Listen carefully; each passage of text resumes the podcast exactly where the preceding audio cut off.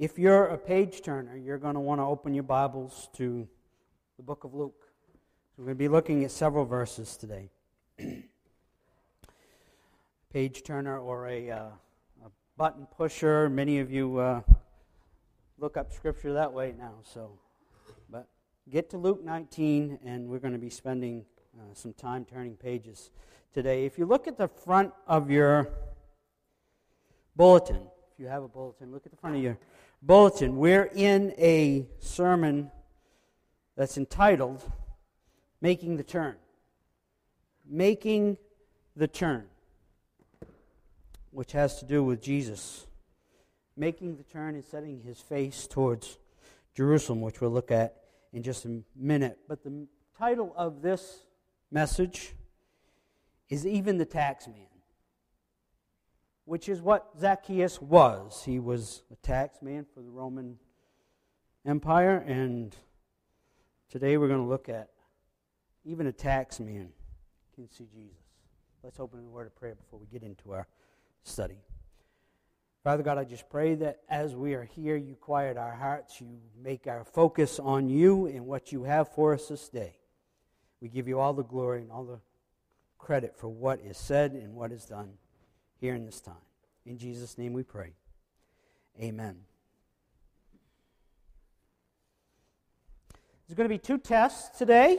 I know you're not used to coming to church and getting a test, but the first test is going to be for the older folks, and it's going to be right out of the gate before we even get into the scripture. Do the names Randolph Mantooth and Kevin Teague mean anything to you? Oh, my, yes. Joyce comes right out. She wins the test. What does that mean? Emergency, yes, a, a show that was on in the 70s, a sitcom sort of drama thing called Emergency. And I bring that up for you today. Their names in the you remember their names? Roy and Johnny. Roy and Johnny. I bring this up because back when I was probably, I don't know, seven, eight years old, they were in a parade here in Ellsworth. And I can remember standing on the edge of High Street waiting for them to go by. I was right where Beals Avenue turns off in High Street. And we had got there early and we were right on the road so we could see them when they go by, and then people started coming. And more and more people wanted to see the emergency superstars, the TV greats.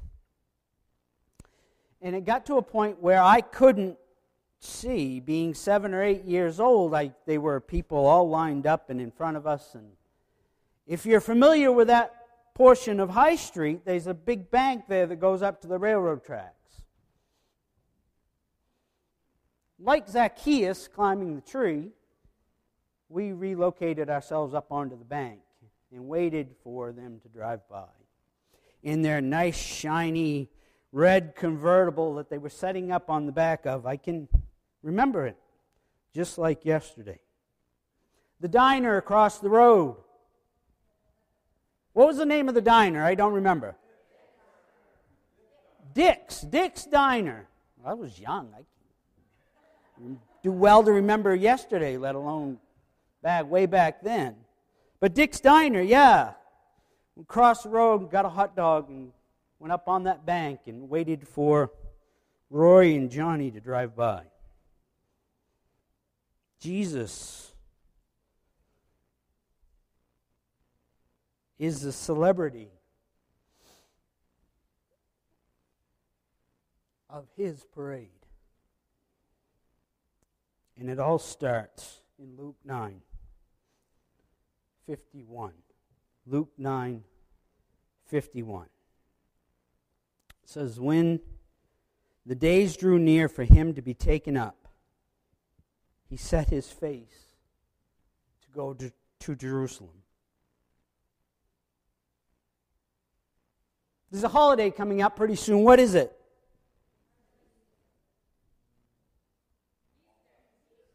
Easter, right? Palm Sunday. There's a few other things that happen there, but Easter. And we celebrate Easter because of the death, burial, and resurrection, right? But here in Luke 9:51, he's saying when the days draw near for him to be taken up. He's going to Jerusalem knowing the plan of the Father. So many times, and it's great to focus on the death, burial, and resurrection because that's the sacrifice that saves us.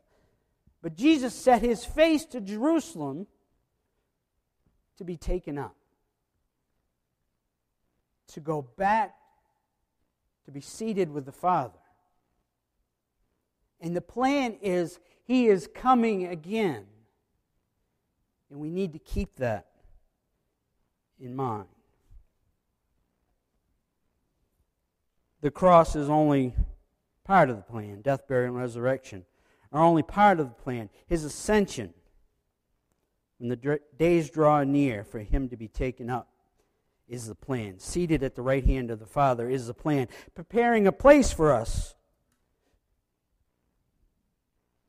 is the plan. Praise God. Coming again is the plan. And Jesus knew the plan. If we look back just a little bit in chapter 9 of Luke to 921. 921. I hear those pages turning. It's awesome. Jesus strictly warned them not to tell this to anyone. He said, The Son of Man must suffer. He must suffer many things and be rejected by the elders, the chief priests, and the teachers of the law, and he must be killed and on the third day be raised to life. Jesus knew the plan. He knew he was going to Jerusalem, and he knew that he had to go through the cross to get to the ascension. He must suffer. Luke 9:28 8 days after Jesus said this, he took Peter, John, and James with him. They went up onto the mountain to pray. He was praying the appearance of his face changed, and his clothes became bright as a flash of lightning. Two men, Moses and Elijah, appeared in glorious splendor, taken, talking to, with Jesus, and they spoke about his departure, which he was about to bring to fulfillment at Jerusalem. Jesus knew the plan. They were speaking about his departure about being taken up. Now, as Pastor Scott preached a couple of weeks ago, the most direct route for Jesus to go to Jerusalem would have been through Samaria. He was in Capernaum, in the Galilee region, and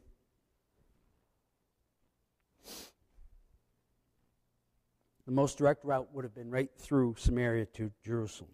But as we know, the Jews and the Samaritans didn't get along. So they told Jesus that he could not stay there in that town or even travel through their land. If you remember what Pastor Scott preached about, remember the Word of God, James and John said, Do you want us to call down fire from heaven and consume them for not allowing you to spend time in this town? Jesus rebuked them, meaning James and John, not the people of the town.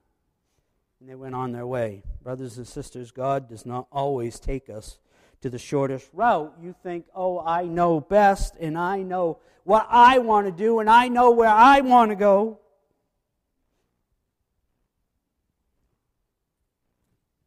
But maybe God has another plan for you. Maybe you need to go a different route maybe there's something God wants to give to you if you get a roadblock in front of you and have to go around it a different way.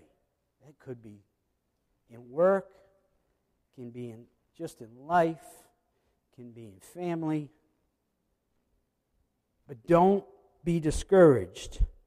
If you think you know where you want to go and the most direct way to get there doesn't happen. We see it time and time again in Scripture. We saw it when Pharaoh let his people go. God, out of Exodus, God did not lead them by the way of the land of the Philistines, although that was the nearest, that was the easiest, that was the shortest way to go. No, God said, at least the people change their minds when they see war and return to Egypt. But God led the people around by way of the wilderness towards the Red Sea. So Jesus wanted to go to Jerusalem. And the shortest way would have been through Samaria.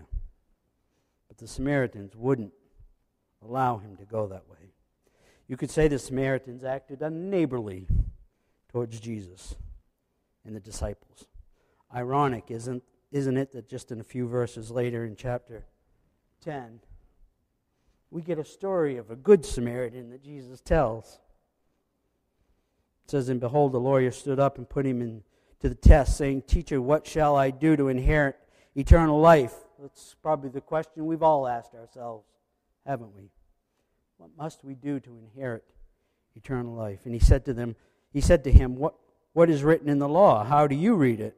And he answered him, You shall love your Lord your God with all your heart, and with all your soul, and with all your strength, and with all your mind, and your neighbor as yourself. He said to him, You have answered correctly. Do this, and you will live. The story of the Good Samaritan. A man beat up and left dead along the road. A priest and a Levite come along and see him and cross to the other side of the road because they don't want to deal with him. Samaritan comes along and picks him up and puts him on his horse and takes him to the inn, pays for his boarding, and says, I'll be back if there's any other expenses occurred, and pay for it after he is well. At the end of that story that Jesus tells, Jesus asks a question Which of these men do you think proved to be a neighbor to the man who fell to the robbers? It was the Samaritan, the one that acted upon and did something for somebody that was in trouble. I'm sorry, I'm off the subject. Jesus was on his way to Jerusalem.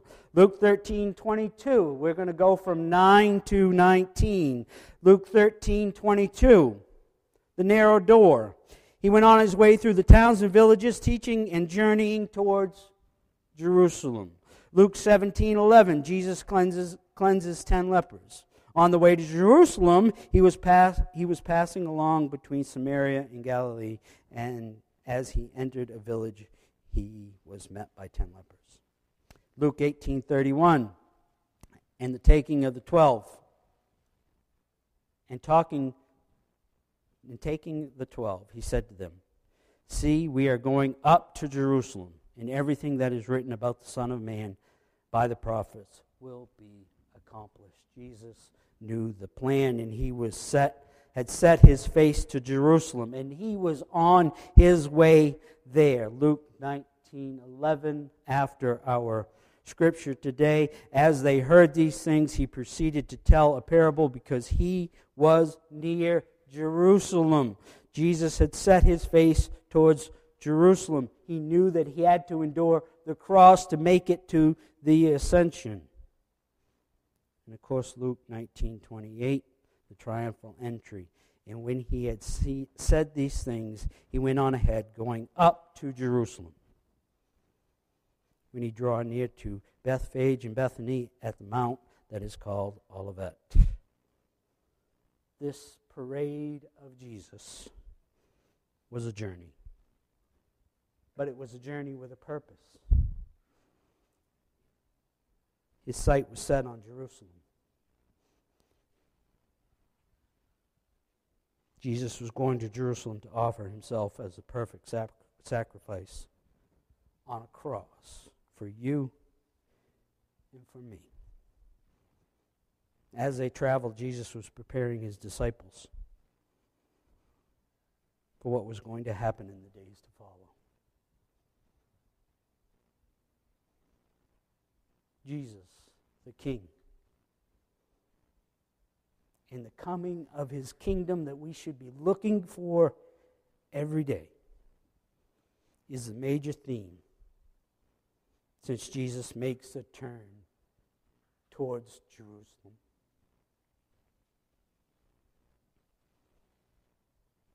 See, they all thought Jesus was going to Jerusalem to establish his reign as king and his kingdom here on earth. But Jesus knew he was going to be reunited. Reunited with the Father in heaven. And in order to get there, he was going to have to endure the cross.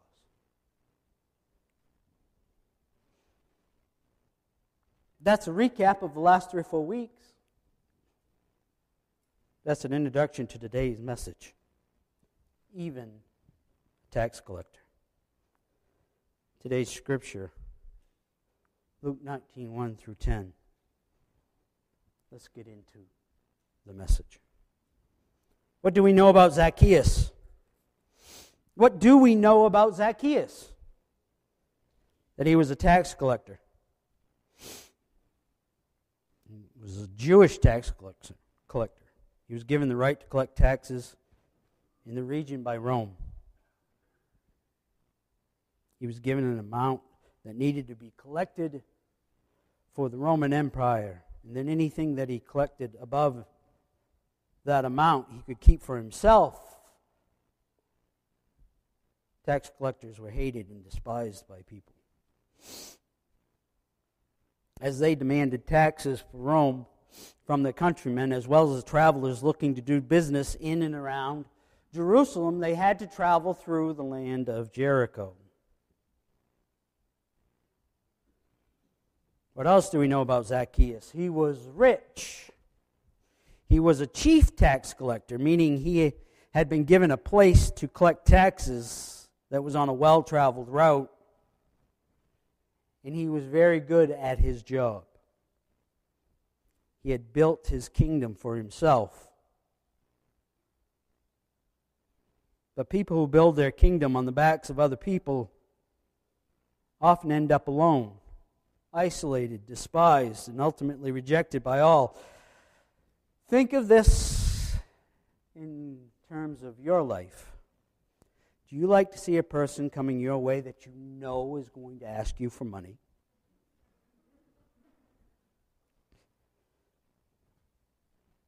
the world, people, look at this type of person rich, mean, demanding, hard. They point and they judge. They talk bad about, they hate, and they, you, I, often run from these people. Yes, Zacchaeus more than likely led a very lonely life. What else do we know about Zacchaeus from these short 10 verses? Yes, Zacchaeus was short. Zacchaeus was a wee little man, a wee little man was he, such a wee little man was he that he climbed the sycamore tree. He was physically short, but and he couldn't see Jesus, so he climbed that tree. Wait a minute, wasn't that what Pastor Scott preached about last week? The blind beggar sitting along the roadside couldn't see Jesus. And he cried out, They told him to be quiet, and he cried out louder.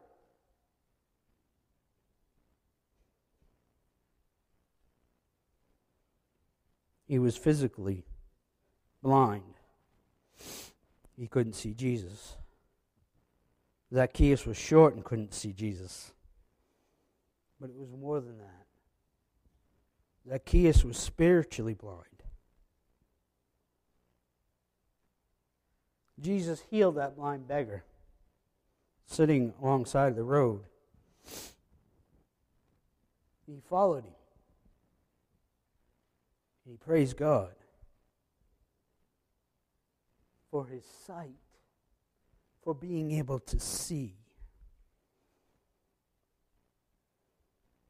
Zacchaeus needs his sight to be restored in order to see Jesus.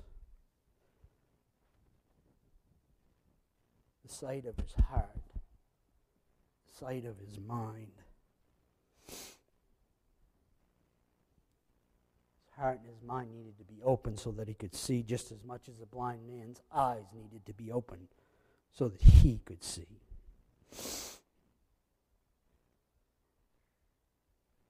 What else do we know? Zacchaeus was changed.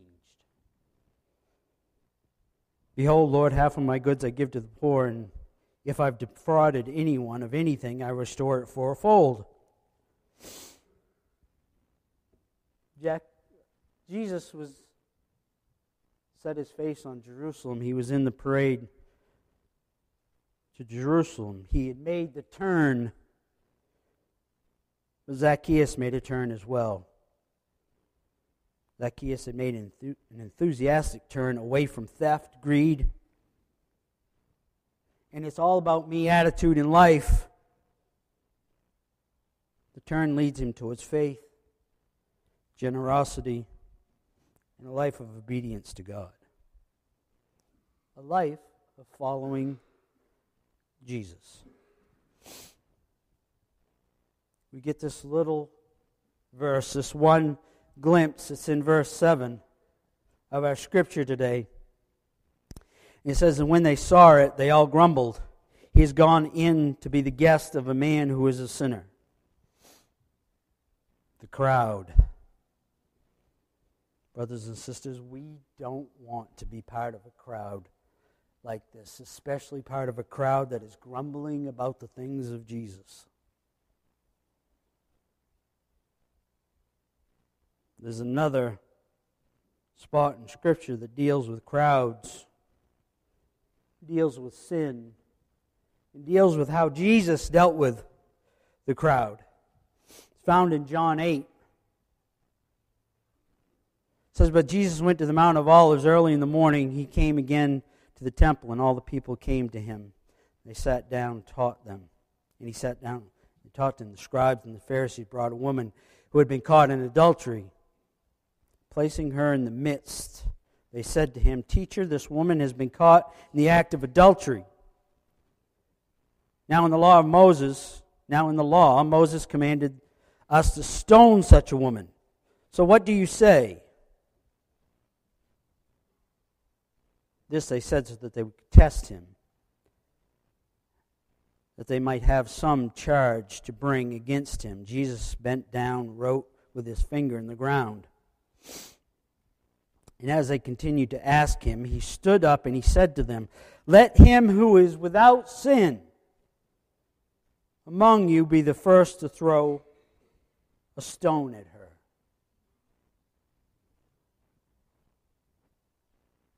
Let him who is without sin among you be the first to throw a stone at her. And once more he bent down and wrote on the ground. But when they heard it, they went away one by one, beginning with the older ones, and Jesus was left alone with the woman standing before him. Jesus stood up and said to her, Woman, where are they? Has no one condemned you? Jesus dealt with the crowd. They were there looking to destroy. Because of her sin,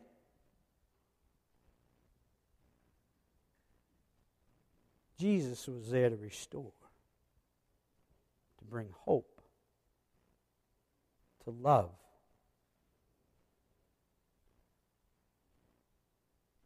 There's one thing that we don't know about Zacchaeus from these 10 verses.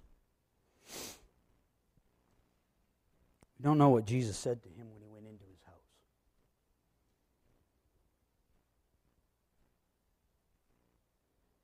We don't know what Jesus said to him that changed his life, changed his outlook on life, that changed him from money being the center of his life to Jesus being the center of his life. But we do know why he changed. And that's because he had an encounter with the Savior. He had an encounter with Jesus. We know that Jesus moved towards Zacchaeus when he saw him up in that tree.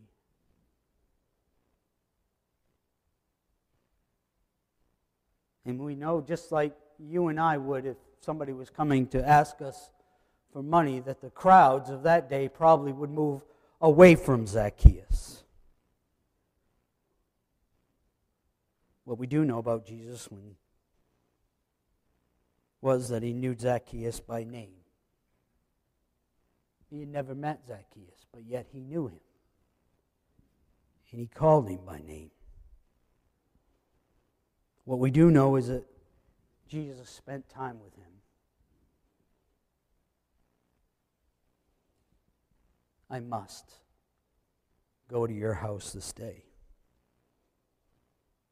These three actions changed Zacchaeus' life.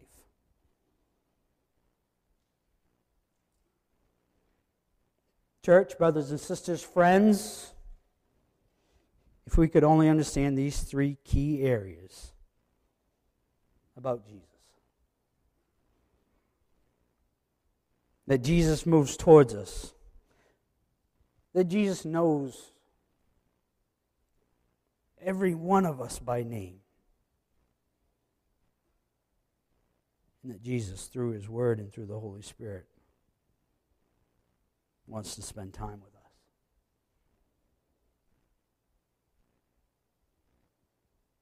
it would change you too. Just like it would change me. Just like it's changed so many of us. Jesus wants to show you his love. He wants you to be born again. He wants you to mature in faith and keep him first in your life. And in doing this, Jesus will change you as well. Jesus doesn't come to our lives to take our side He comes to change us, to reorder our priorities. Remember the woman caught in adultery that we just read about. Jesus stood up and said to her, her woman, Where are they? Has no one condemned you? She said, No one, Lord. Jesus said, Neither do I. Go, and from now on, sin no more. Jesus changed her.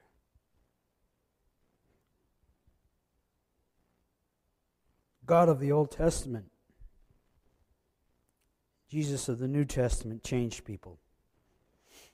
God changed Jacob, who lived to, who lied to secure his brother's birthright, who ended up the father of the twelve tribes of Israel. David, an adulterer and a murderer, ends up a man after God's own heart. Rahab, the Canaanite prostitute, ends up in Jesus' bloodline, remembered for her faith and her good works. Jesus changed Saul, who killed and imprisoned Christians, to be known as the 13th apostle, who wrote two thirds of the New Testament. Peter, from a coward, denying even knowing Jesus, to the foundation cornerstone of the church. And here, an adulterous woman to a forgiven believer. Go from here and sin no more. Friend, has Jesus called you by name? Has Jesus changed you?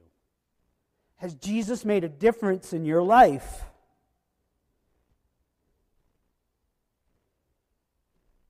Praise God if He has. Glory to the only one that can change you. Maybe he, if He has changed you, maybe He's asking you to change something else in your life.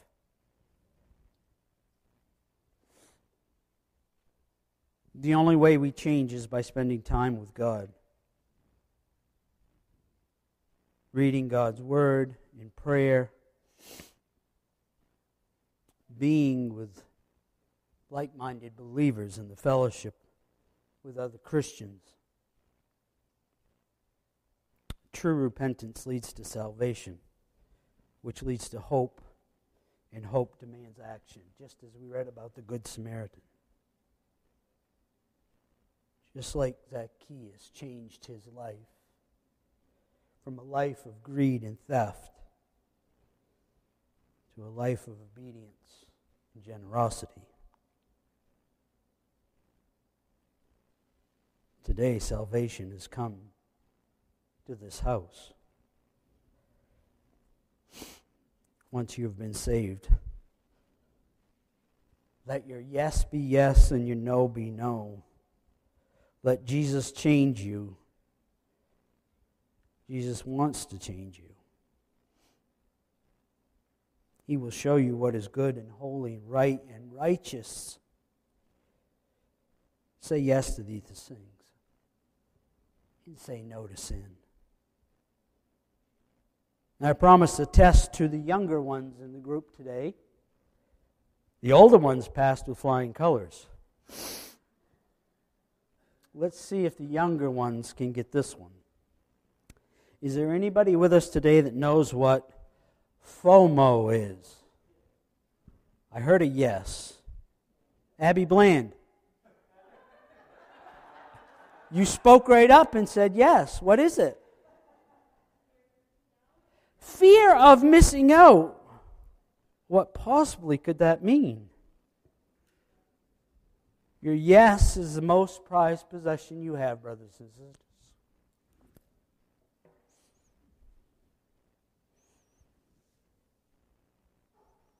FOMO, fear of missing out, is our culture today. It's we say yes, but if something better comes along, oh, let's go do that instead. If something comes along that tempts you away from what God is telling you is right and what you have said yes to, I fear so many times we say yes to that temptation. And we don't remember the yes that we've said to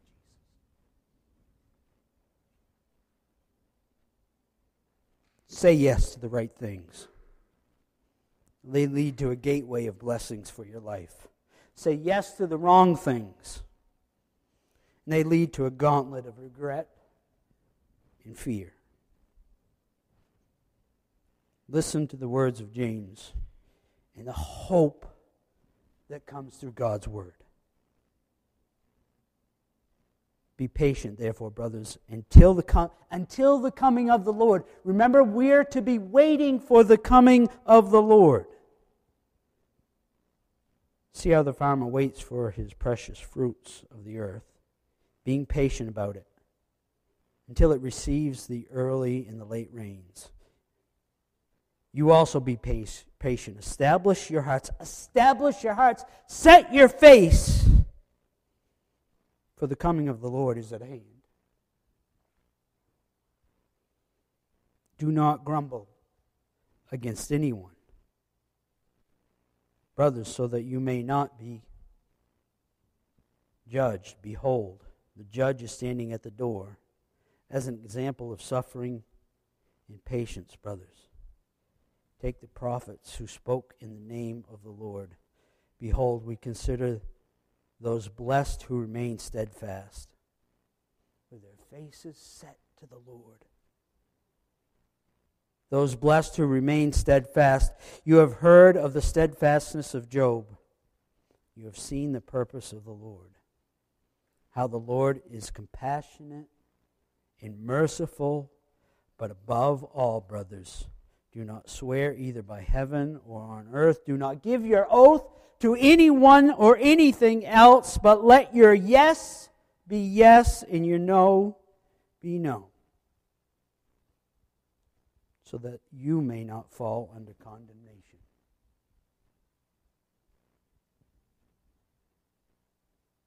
Don't be a FOMO Christian. Know what you believe. Stand on God's word. Hope in the coming of the Lord. We're all treasure hunters at heart. Don't tell me that as a child you didn't dig a hole looking for buried treasure. Don't tell me you didn't walk a beach looking for washed up treasure. Don't tell me as a child you didn't keep your eye to the ground hoping to find a treasure, a nickel or a quarter or maybe a dollar. See, I believe this was Zacchaeus' issue. He was a treasure hunter. His treasure was money and position that brought him power. And if we're all honest with ourselves and each other, we're all treasure hunters of something. Looking for that one thing of value that will give us meaning to this life. So we hunt for treasure.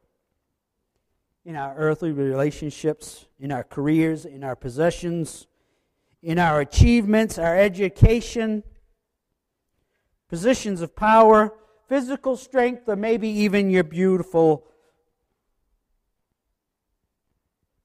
physical beauty. And if we're being honest with ourselves, we never find that part, pot of heart satisfying gold in these created things. But sadly, far too often we keep looking out of desperation and determination. We look again and again, telling ourselves that the next thing, the next thing I find, will bring that meaning to life that I'm looking for.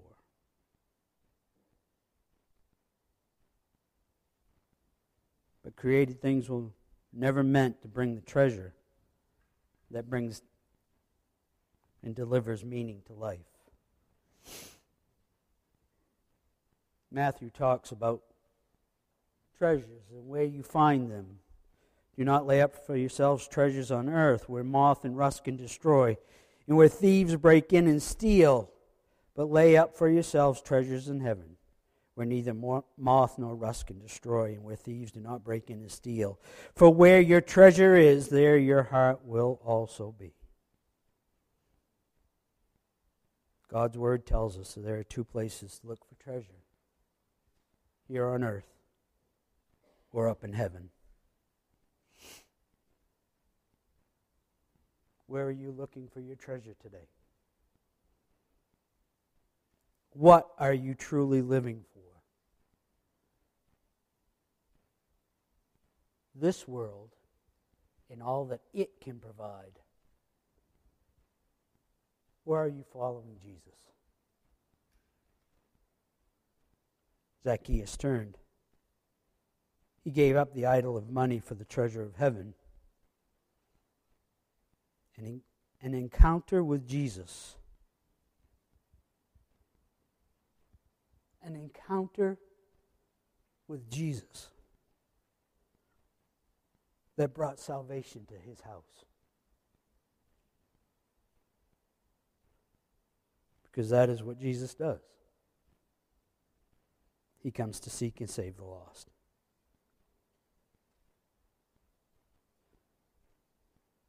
Same desires that his Father in heaven has.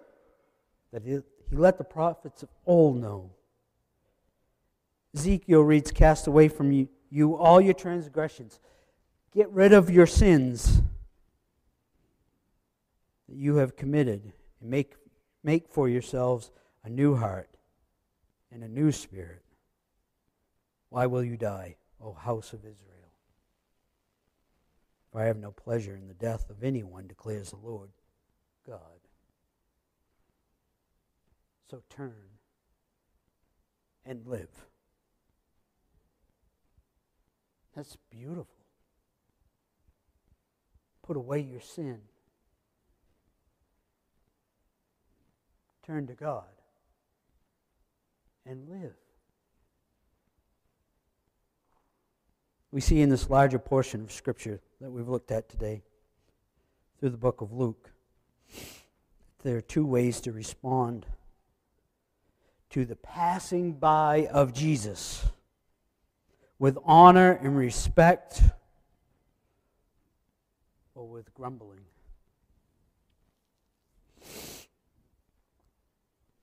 The one leper. Jesus healed ten, but one of them came back. One of them, when he saw that he was healed, turned back, praising God with a louder voice, and he fell on his face at Jesus' feet, giving thanks. Now he was a Samaritan. He saw Jesus as a king,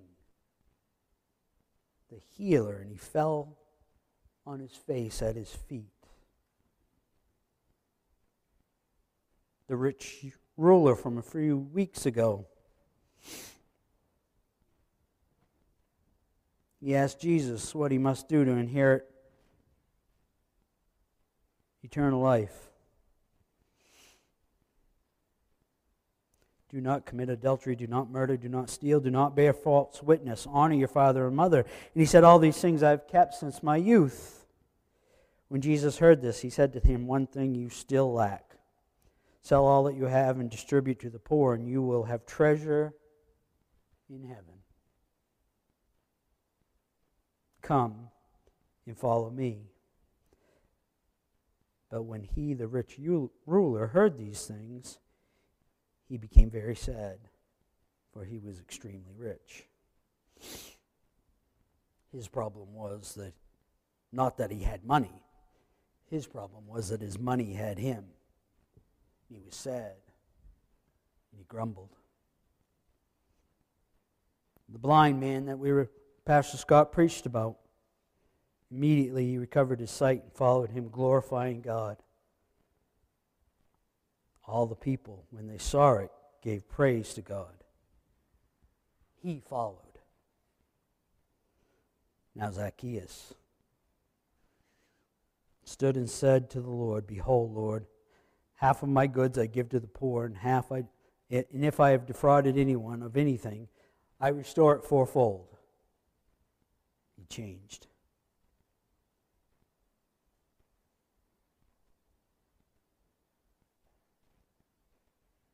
What are you choosing today? A king? Somebody to be followed? Somebody to change for? Or are you going to continue to grumble? See, brothers and sisters, you're here today.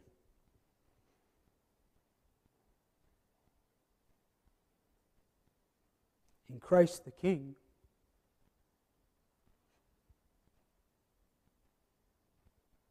He's passing by. Can you see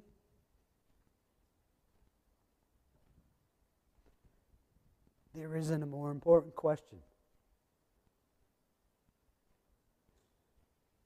that you could ask yourself. Can I see Jesus?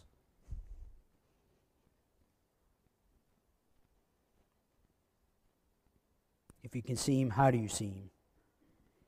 Is he your king? Or is he just somebody else that you're grumbling about?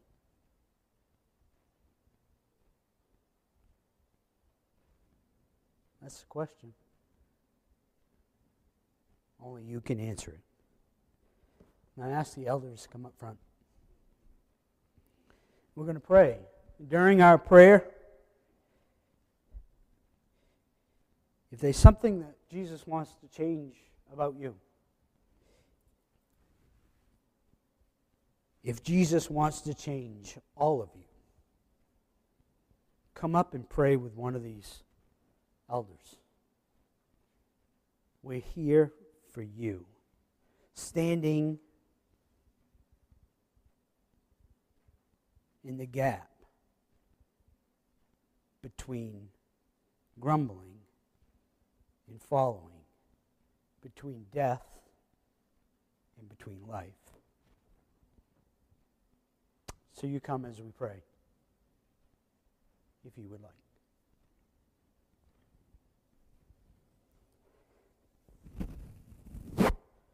Father, thank you so much for your words. Thank you so much for re- revealing yourself to us in such a way that we can see you. That you have revealed yourself to us that we may know you. You have a desire to teach us, to lead us, to show us what is good and righteous and holy. Father, I pray that today we say yes. That if there's one here today that's dealing with sin in their life, that you allow them